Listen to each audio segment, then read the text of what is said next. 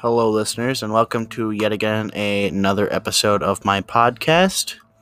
Today, I will be doing a story on the 1920s. While searching around the internet for something to do for this little project of mine, I came across a quite peculiar image of an unidentified flying object hovering over the woods in Cave Junction, Oregon.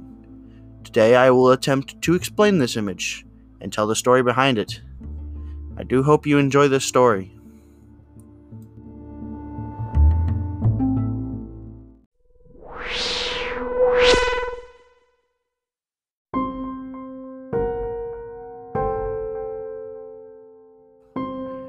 Cave Junction, Oregon, 1927. Cave Junction is a small town located near the bottom of Oregon, close, pretty close to the ocean. It's known for tourism and its many caves, but what people may not notice is a more sinister side of the town. A normal day for a volunteer firefighter, or so one would think. It was just, you know, an ordinary day. A volunteer firefighter was on a walk through nature with their camera.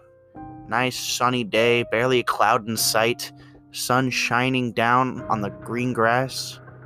But things were not as they seemed. As the volunteer turned to snap a picture of the beautiful tree line, they spotted something hovering above the trees. As seen in this image, an unidentified flying object was spotted. It hovered for only a few minutes before fleeing the scene at a preposterous speed, with only this one image existing of the craft.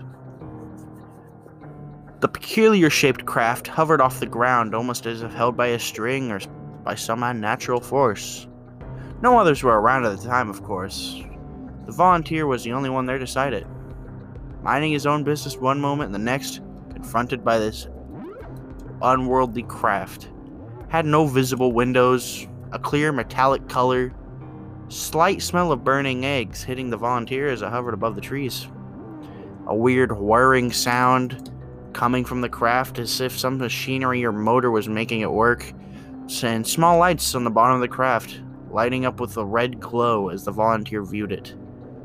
Some would say this story sounds like a hoax. Some would say it sounds like proof of aliens. Is this a government craft? Aliens? I guess it's up for you to decide, really.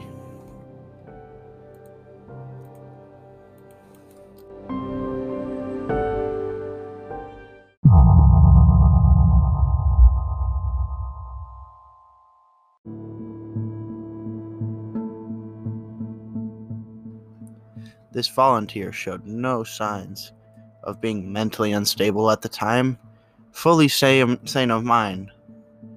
So, come to your own conclusion. Story? Fact? Who knows? Do aliens exist? Probably. Does this image prove it? Who knows? I'll leave that up to you to decide. As the listeners of the podcast, it is your decision to take what I say for the truth or take it at face value and just pass it on. It's been nice sharing this story with you, and I hope you enjoyed the small story too. And I hope it brought some light to this image and hopefully explained it a little bit. I know it was a short explanation, but you know, sometimes you just can't go in depth.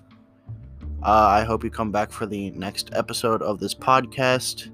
Maybe then I will have a better story to tell or something cooler to share. Have a nice day.